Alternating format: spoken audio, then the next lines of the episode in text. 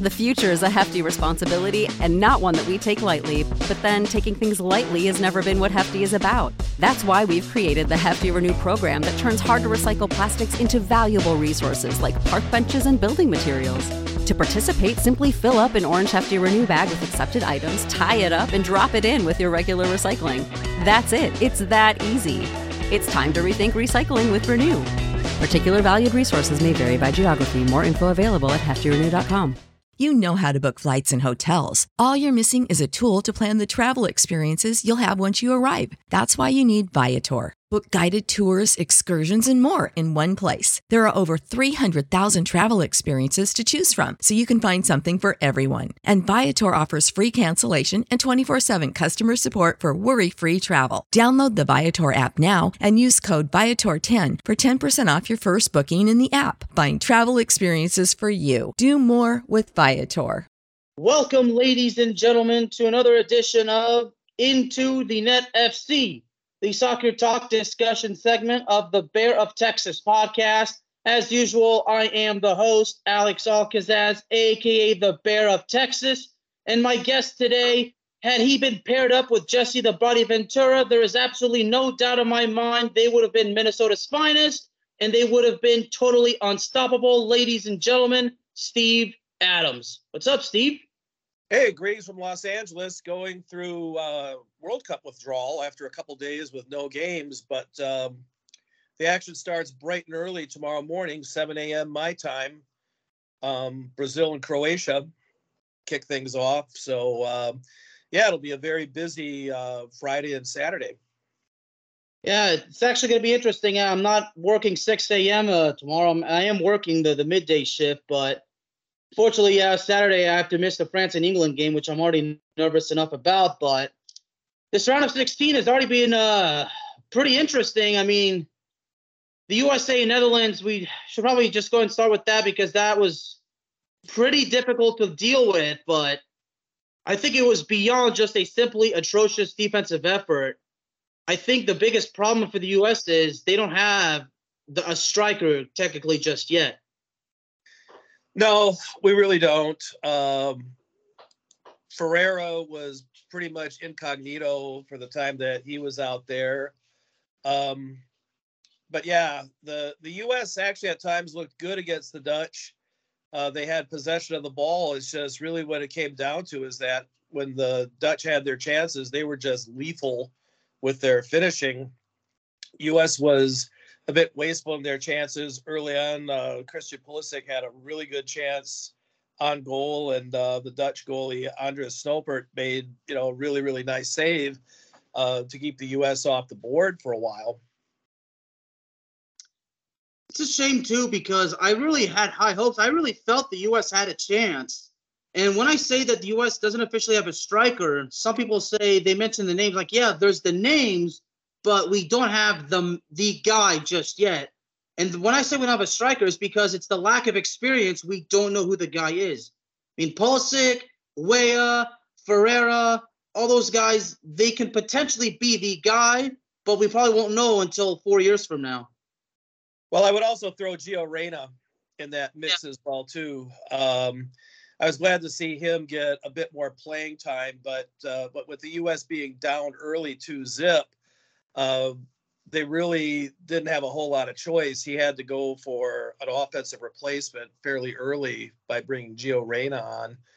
Um, the U.S. was able to get a goal back, kind of a fluky goal by Haji Wright, but you know he'll take it. He'll, his name will still go down in the in the score sheet. But unfortunately, right after Wright Wright scored, Dumfries scored off a really nice volley off a beautifully placed cross, and um, the Dutch did what they had to do. I mean, in four games, the Dutch have only given up two goals.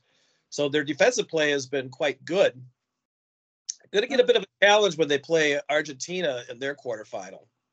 Yeah, and when the U.S. scored, they immediately had a chance to equalize, and they didn't do it because I felt that I, I felt that the U.S. was gonna come just come right back. We gonna have a game again, but then Denzel Dumfries said, "Nope, not happening." Well, the, the U.S. defense, like you said, you know, they didn't have a great great day. I thought uh, I thought Walker Zimmerman's passing was really poor.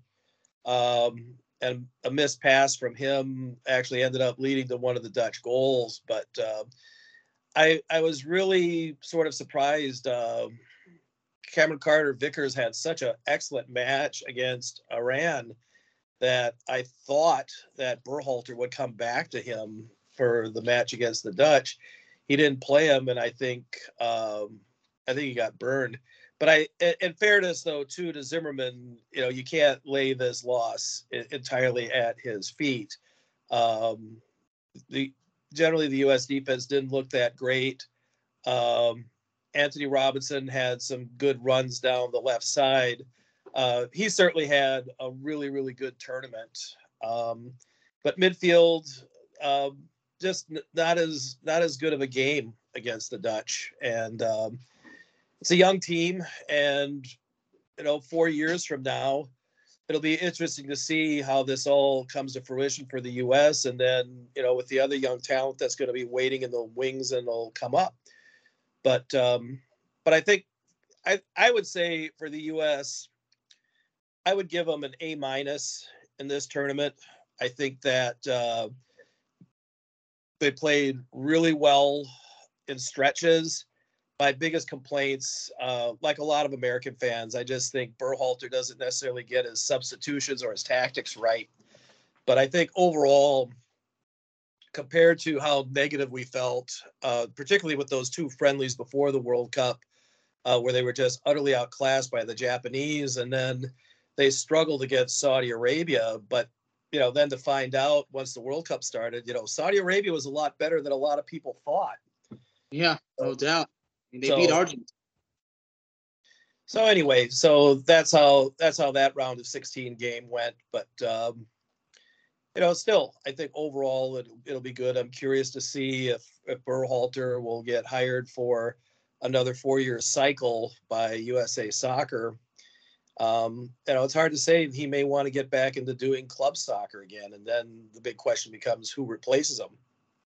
Yeah, I, I think for the U.S., this is probably a lesson. They probably have to go through this in order to be motivated and to know that they got to get better four years from now because they don't have to worry about the qualifying phase they're already in. So maybe this loss is something they, they need to learn from, and hopefully they will learn from it.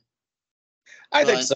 I think there's yeah. going to be a lot of learning points on this, but I think overall, uh, I th- I thought overall, I, not a disappointing World Cup. I mean, I was really expecting a shit show um, after those two really awful performances in those friendlies before the Japanese and the Saudis. I really was kind of expecting the worst, but um, I'd give them a solid A minus for their tournament. That sounds about fair.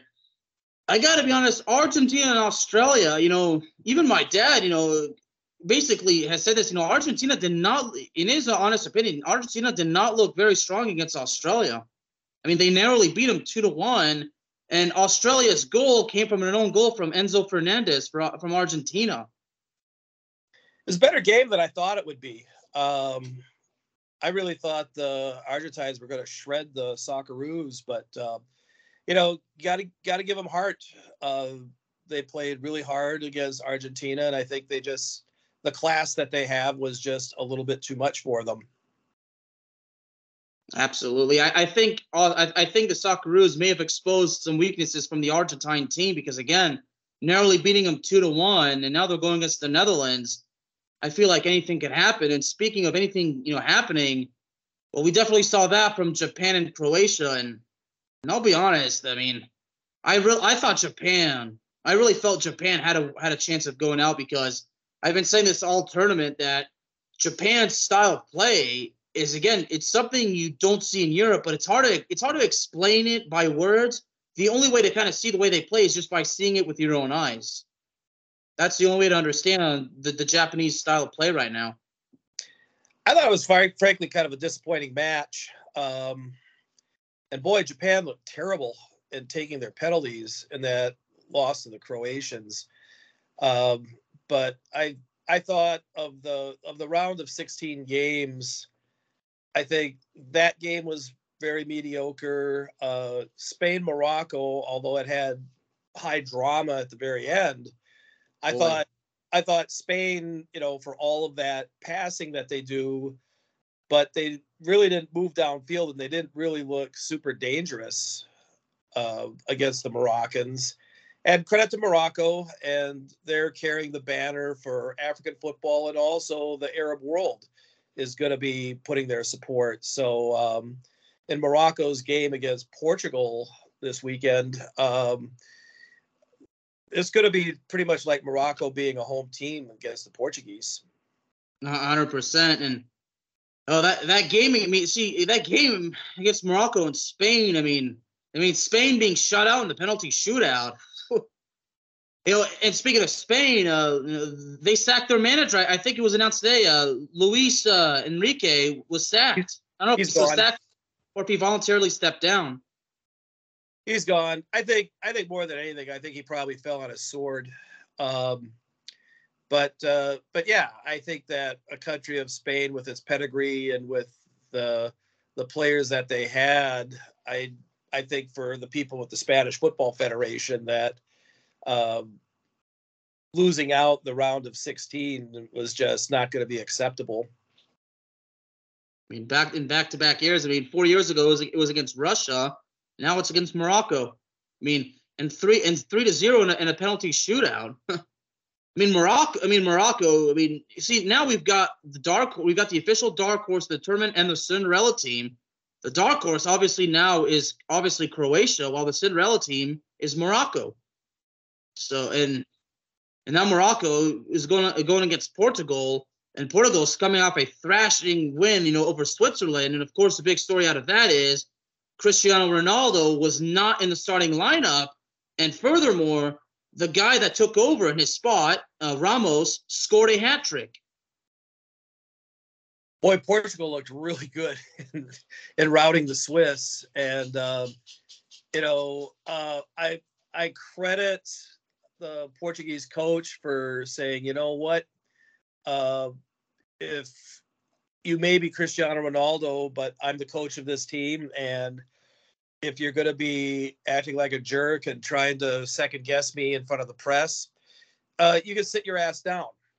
And um, I thought I thought it was really good um, to bench him, and then um, you know, coach was coach was vindicated.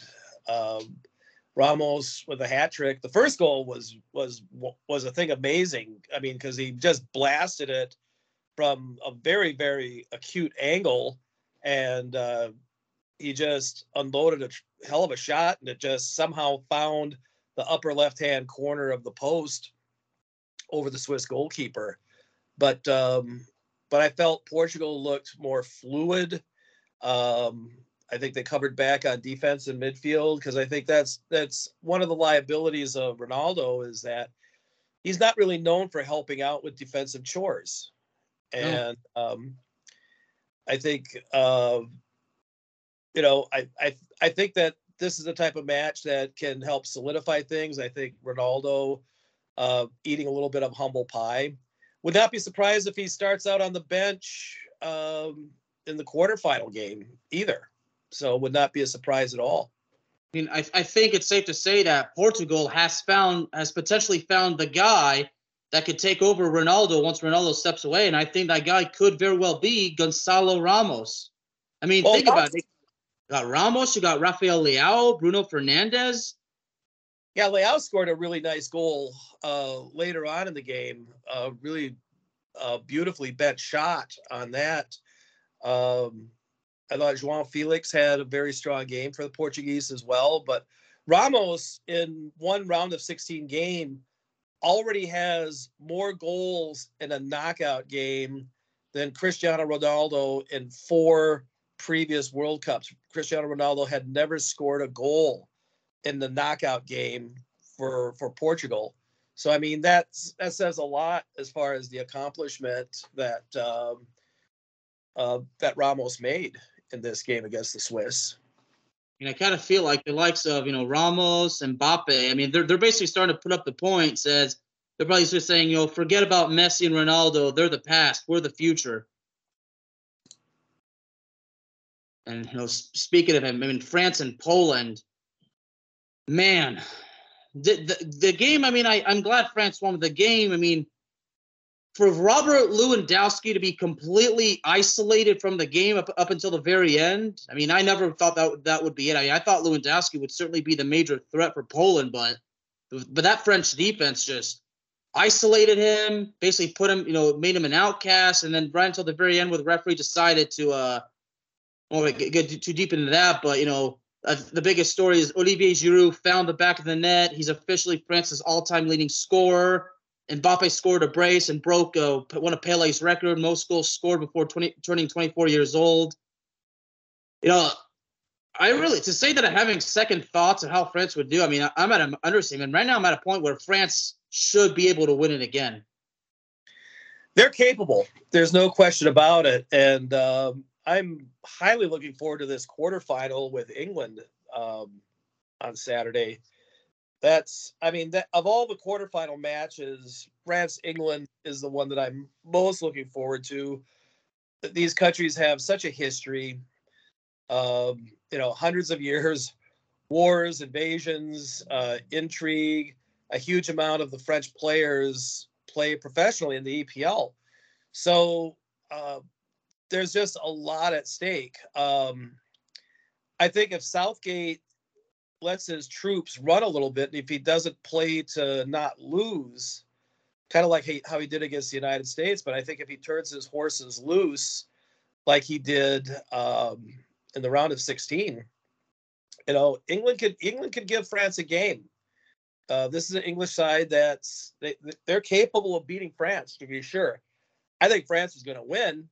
I mean, that's my that's my opinion, but uh, but this has been this has been um, a really really solid performance in this World Cup by England, and uh, they'll have Raheem, Raheem Sterling will be back in the fold. He had to go back uh, to the UK for a little bit because uh, apparently somebody had ransacked his house and had stolen some stuff, so he went back to check on his family. But uh, he's back in Qatar, so he'll be uh, available for Gareth Southgate this weekend. He definitely will, and I gotta ask you that that penalty that Poland was awarded. Do you think it was the it was the right call?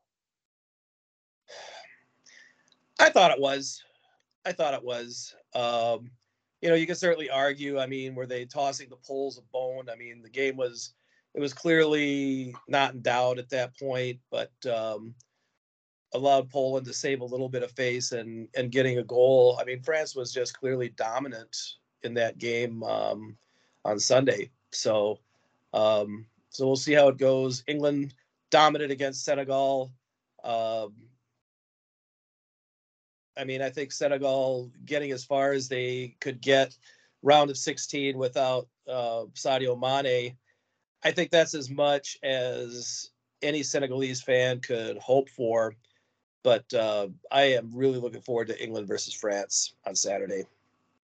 Oh, definitely. And, you know, everybody's saying you know France has yet to be challenged, and, and, you know same thing with England. But you know we can also say France had a tougher challenge in Poland than England had with Senegal. I mean Poland. I mean Poland in the 37th minute. You remember that play where they you know how the hell did they not score? I mean Poland. I mean first Lloris you know bats it away, and then I think it was Varane or or Koundé. But I think Poland had like three scoring chances right there, and and all of them failed. Poland had some whiffs at goal. You know, they they they had they had some chances at it. The, the Senegalese really they had a couple of late chances against the English, but really, you know, not not that much. I mean, England's defensive play has been, you know, just absolutely stellar in this World Cup so far. I mean, in four games they've given up two goals, and those two goals were very late in the match against the Iranians in a match that they were already up six zip. They kind of let their foot off the gas pedal after the 90th minute. But um, but yeah, this one this one will be a treat to be sure. And then we got Brazil versus South Korea. Obviously, Brazil Brazil winning the way they did is no surprise. It was four nothing at halftime, and then after that, Brazil just kind of kept playing, but just kind of like basically, I think out of respect, just kind of just you know like that. And South Korea had one goal, but we all, I mean, we all knew. I mean, South Korea we knew what they got themselves into, and we all knew that there's no way Brazil could have lost this one. The Richarlison goal was a thing of beauty. If uh, if your listeners haven't had a chance to watch the replays of this game, The third Brazilian goal by Richarlison was just absolutely a thing of beauty. Controls the ball with like four bumps off the top of his head to control, bring it down to his feet, get it to a teammate, and then makes a run at goal for the return pass. Absolutely a, a thing of beauty. And, um, you know, the, the South Koreans were just overmatched. I think South Korea, not too unlike Senegal, I think they were probably happy coming out of that uh, particularly difficult group that they were in. Uh, I think they felt pretty good getting to the round of 16, but um, I picked Brazil to win this thing going in, and um, the, Brazilians with their starters all in place and Neymar at the helm, um, they're formidable. Yeah. But we say this, you know, Brazil, as far as Brazil goes, you know, four years ago, everybody said the everybody said the exact same thing they're saying now. They said it even eight years ago when Brazil were the hosts.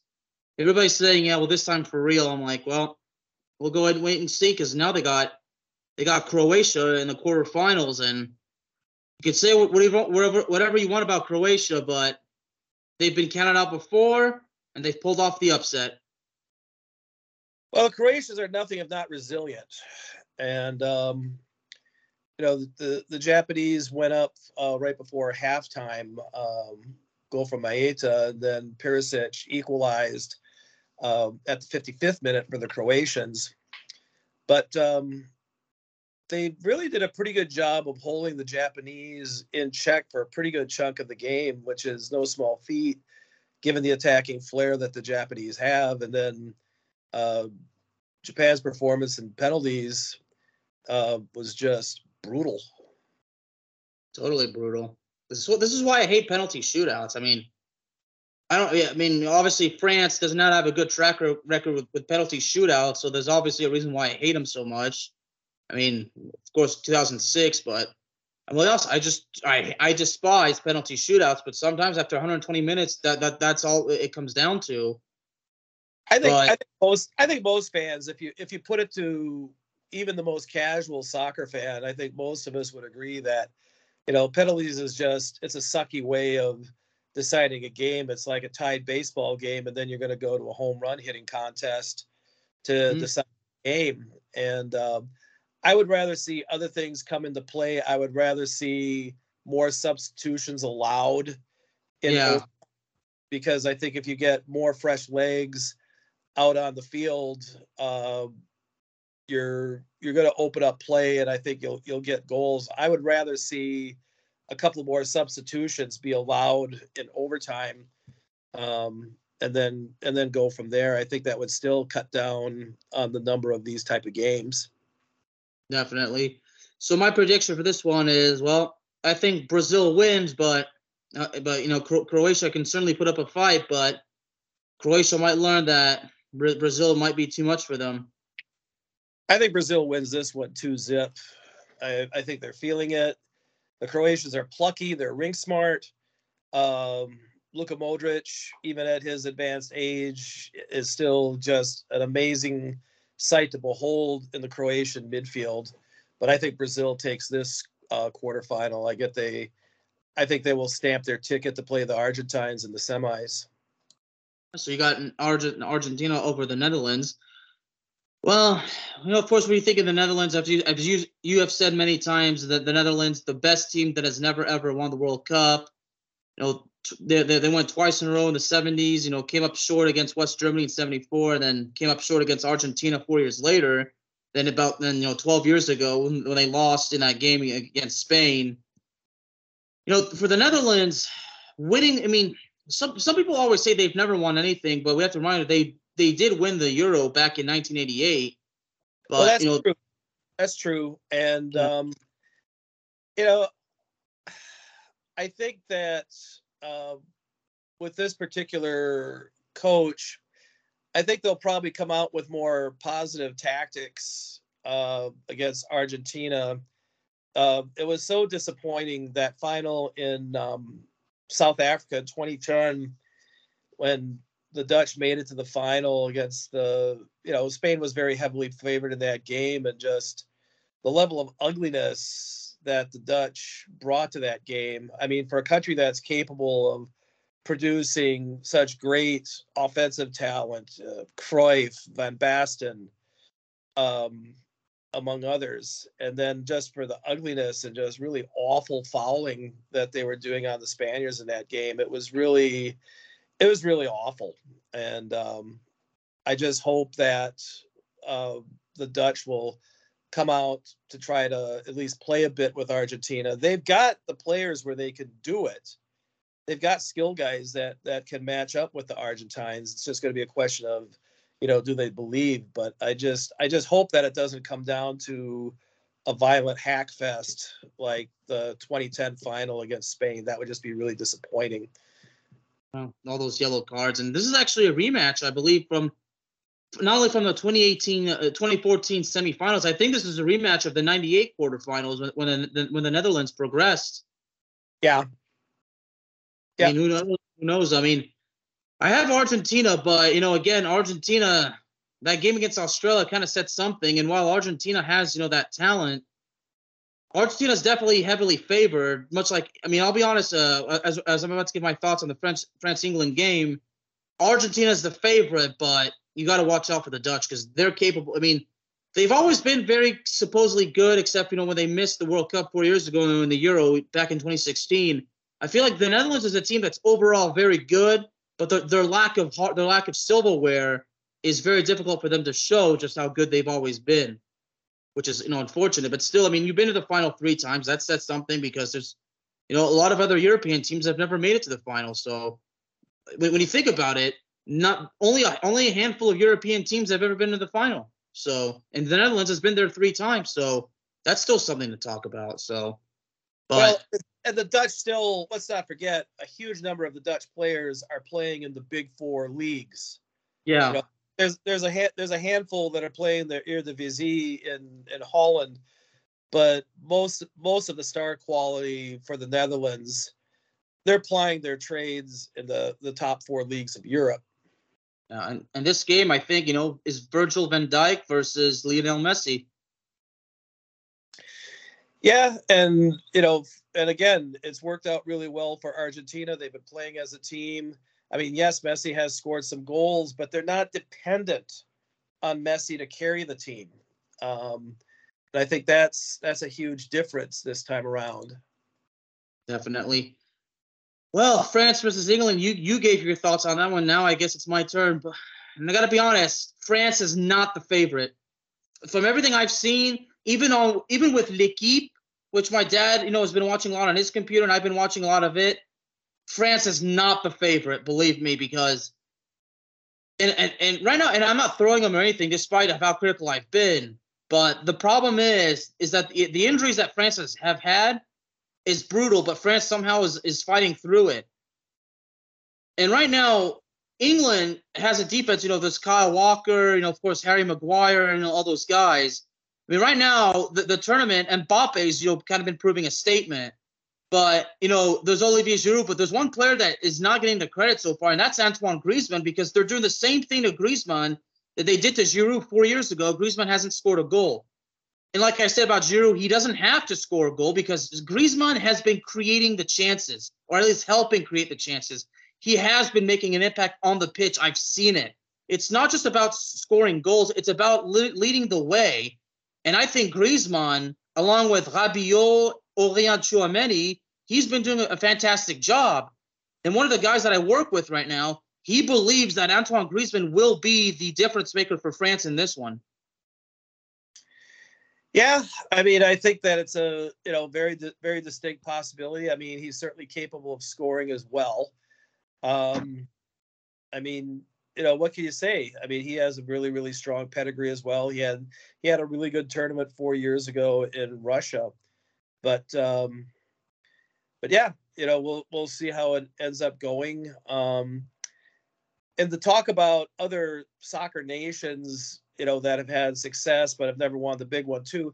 I should probably also throw Portugal in there too. Portugal has never been to a final in a FIFA World Cup. They've been to the semifinals a couple of times, but um, but I mean, given the amount of talent that Portugal produces, and they're playing in like all the different leagues in Europe. Um, so you know they've they've certainly got some star quality as well on this team. Um, but I think I think Portugal is going to take it in their in their quarterfinal match. Definitely, but um, for France, uh, you said you had France winning. Uh, what do you have the what do you have the score as? Um, this game, England France, I'll go two to one. And who, who do you have? Who do you have as the scorers? Um, I, well, it's not terribly original. Uh, Mbappe and Giroud for for the French. Um, um, I I think for England, I don't know if Rashford will get the start on Saturday or not. Um, but I'll just I'll just throw it out there. I'll I'll I'll guess that Rashford starts, and I think he'll get a goal for England. But um, but that's that's my guess at this point. That that that French defense, you know, young, inexperienced. I mean, the likes of Dayot Upamecano, Theo Hernandez, Jules Koundé, all immensely talented. The only right now is you know they lack the experience. I mean, right now Rafael Varane is the is the guy that kind of has to like you know basically be there to kind of lead him around.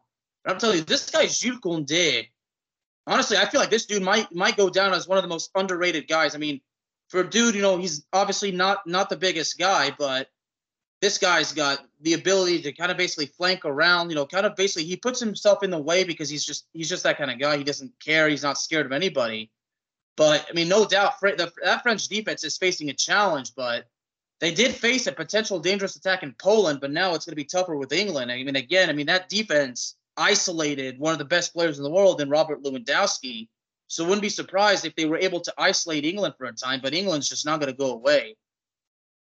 Well, England's a lot more than Harry Kane, and Harry Kane in this World Cup has also been a distributor. He's got some assists in this as well too. Uh, Saka's had a really good World Cup uh, for England as well. So, um, but that English defense, I mean, Maguire, Stones, Shaw, Walker, you know, they've they've played really well. Uh, Bellingham, who I'm hoping Liverpool will sign um, when it comes time for the off season. Uh, been really impressed by Bellingham in this tournament, but um, but Phil Foden has been really good along with Saka. So um, England has some guys who can attack and who can score, to be sure. Definitely, this this game's definitely going to be hard fought. I have France winning three to two.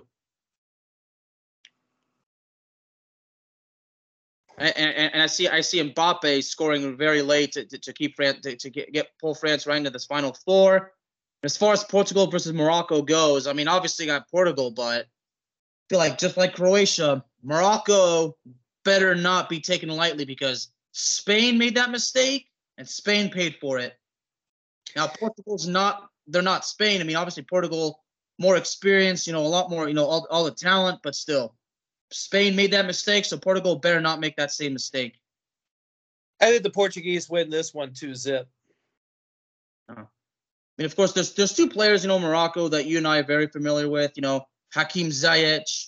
I hope I'm saying that right. You know, who plays for Chelsea, and of course, Achraf Hakimi, who plays for Paris Saint Germain. I mean, Morocco's got talent, but still, I mean, yeah, the two nothing is definitely super realistic, and that's very likely the way it's going to go. Well, the Moroccan Football Federation has been really savvy as far as going after players who were born in Europe, raised in Europe, but who had Moroccan parents. And, um, you know, I want to say is like something like 12 members of their squad are actually uh, European born. So, um, they've they've been able to take advantage of that and um, they've been able to have a pretty darn good tournament so far. Yeah, they have been. You know, this was, I believe, this is the this was their first time in the knockout since 1986. Well, it's the first time they've been to the quarters. Yeah, I think they're the, they're the fourth African nation I think to make it to the final eight.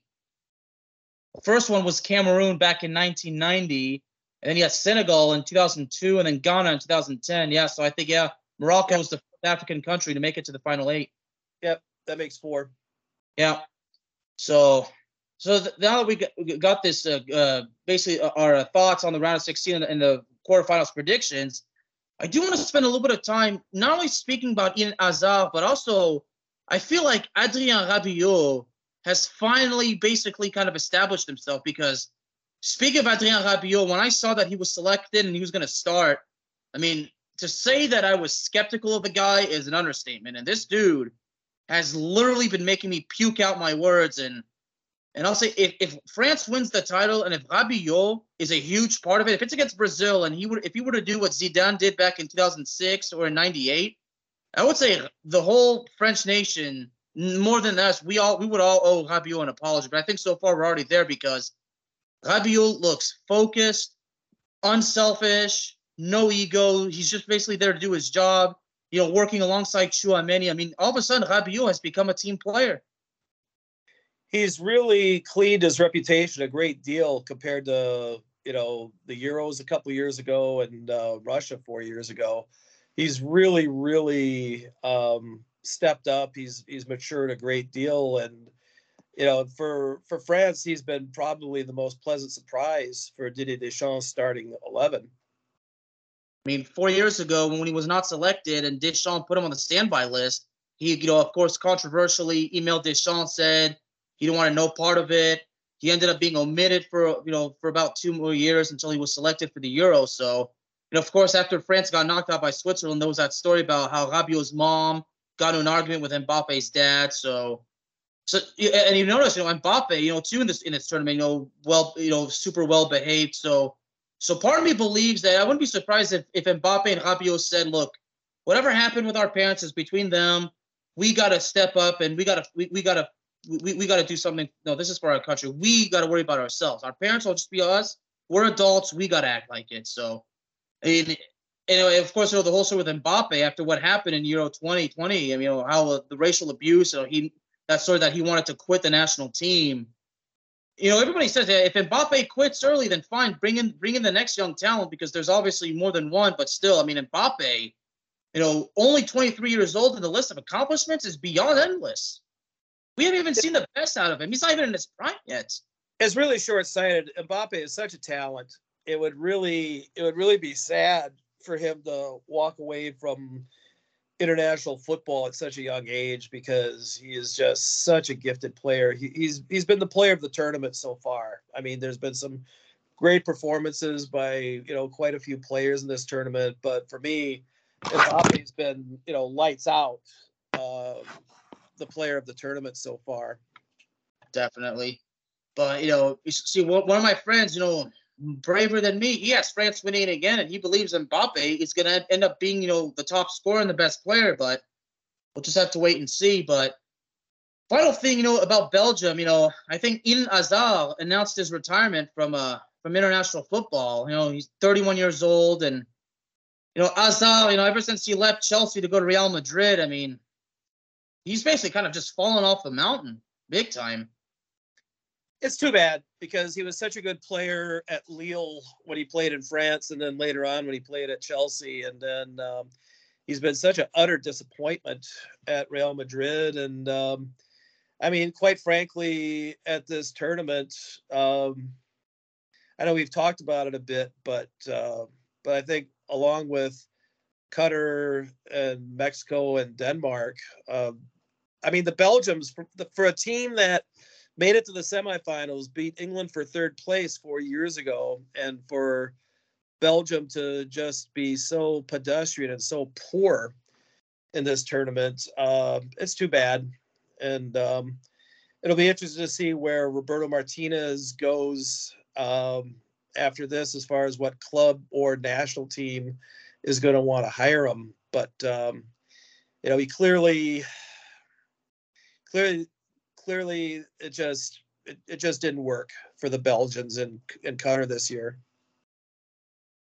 It's too bad. I mean, he did win the. I mean, he won the Champions League with Real Madrid, but of course, everybody kind of everybody's always all over. You know, he didn't really win and he did nothing. I mean, yeah, like I said, I mean, it's it's sad because you know all you know everything like that, and then you know he just injury after injury after injury.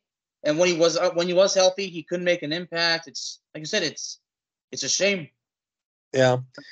So you know, it's it's time for the Belgians to reload and you know try to look for you know the next the next level of talent because I think you know some of the guys that were on the team this year, I think in four years, I think even De Bruyne, you know, might be getting a little long in the tooth. So we'll just have to see what the what the Belgian Federation comes up with next.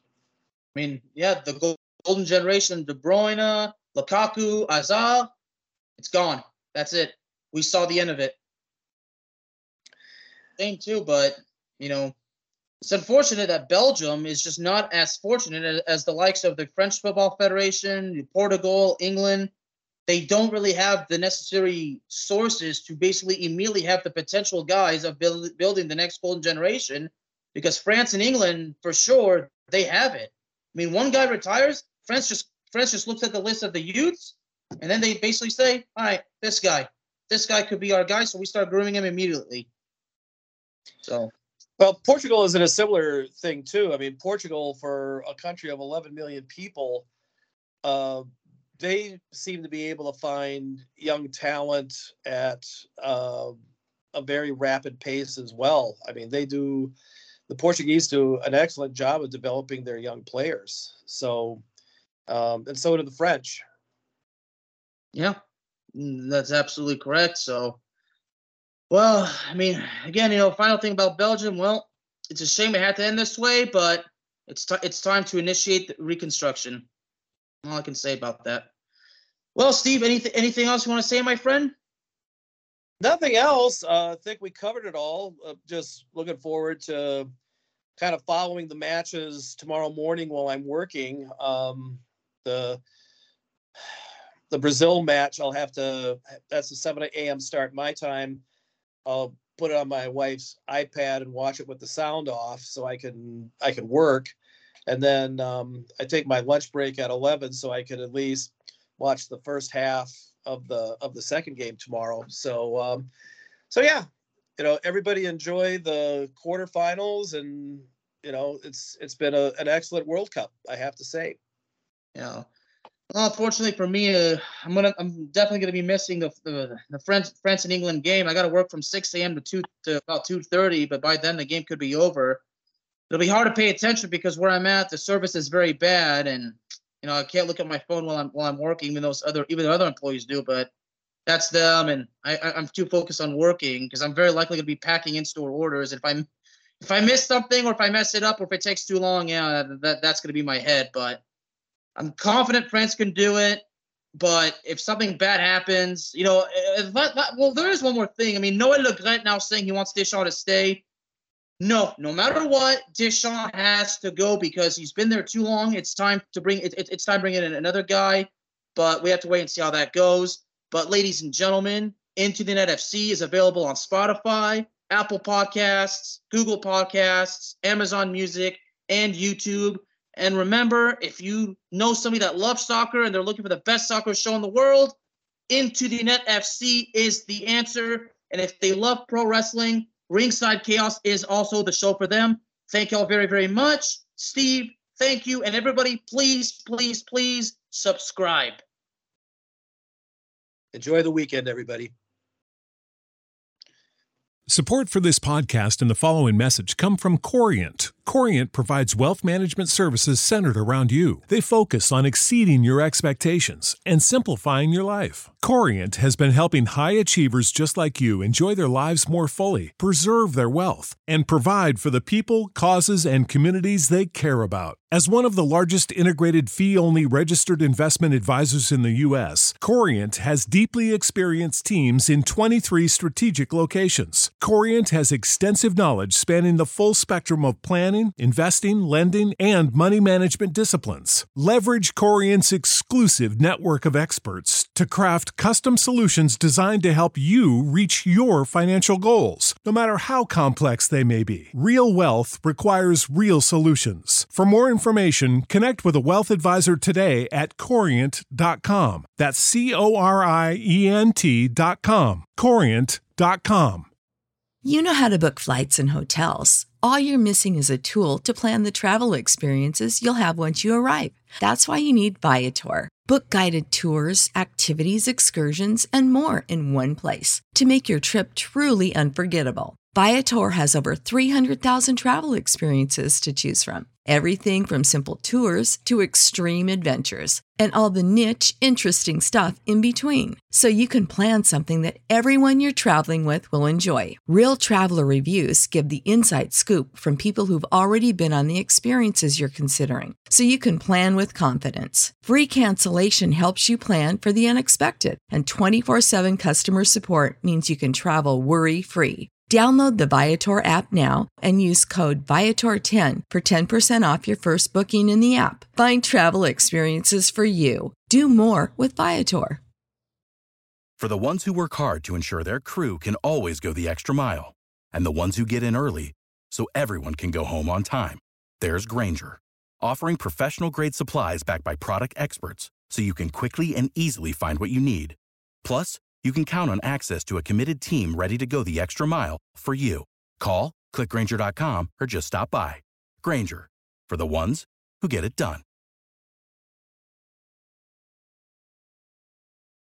Prescription products require completion of an online medication consultation with an independent healthcare provider through the LifeMD platform and are only available if prescribed. Subscription required. Individual results may vary. Additional restrictions apply at lifemd.com. Read all warnings before using GLP 1s. Side effects may include a risk of thyroid C cell tumors. Do not use GLP 1s if you or your family have a history of thyroid cancer.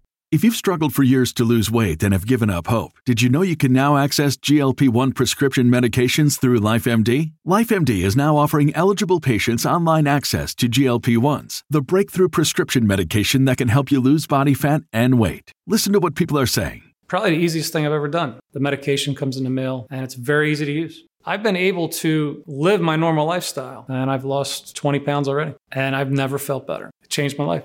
And here's the best part your insurance may cover 100% of the cost of your medication. So go to trylifemd.com to have your eligibility checked right now. Get started today at trylifemd.com. That's T R Y L I F E M D.com.